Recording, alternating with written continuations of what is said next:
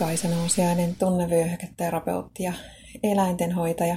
Teen ihmisille tunnevyöhyketerapiohoitoja ja mentaalista valmennusta ja eläimille, pääsääntöisesti koirille, kehohoitoja mun Helsingin Kumpulan toimitilassa.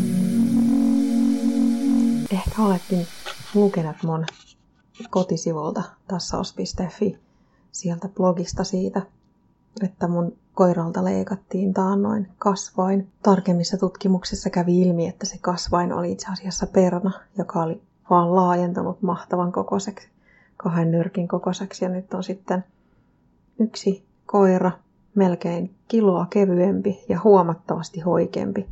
Leikkaus meni hyvin, siinä ei ilmennyt mitään ongelmia.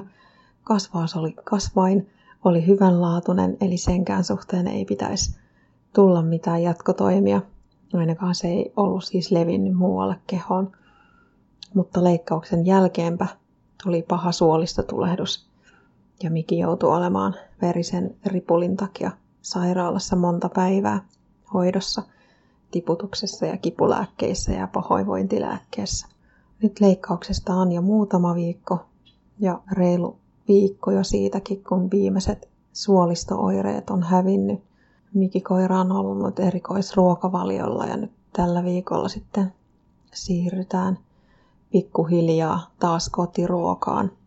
Ja nyt vielä kun perna on poistettu, niin riski kaiken näköisille tulehduksille on keskimääräistä suurempi, siis suurempi kuin silloin, jos olisi perna, niin varsinkin antibioottikuurin jälkeen että pitää olla varovainen vähän kaikissa asioissa – ihan niin kuin tavallisestikin tietysti, mutta itseä vaan huolestuttaa se, että kun antibioottikuuri on tappanut myös osan niistä hyvistä bakteereista, maitohappobakteerien käytöstä ja prebioottien käytöstä huolimatta kuitenkin. Ne antibiootit tappaa niitä hyviäkin bakteereja, niin täytyy pitää mikiä silmällä, kun mikillä on tapana tuolta ulkoa syödä kaiken näköistä pelastettu koira kun on ja ei ilmeisesti täysin luota siihen, että olisi kotona aina ruokaa tarjolla, niin herkot ulkoa maistuu kaikesta koulutuksesta huolimatta.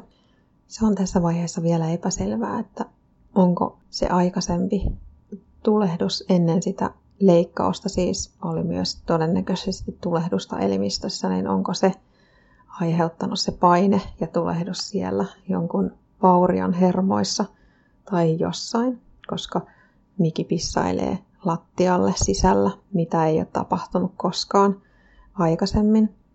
Tuntuu vaan siltä, että Miki ei tunnista sitä, että rakko on täynnä ja sitten yhtäkkiä pitääkin helpottaa oloa siihen lattialle.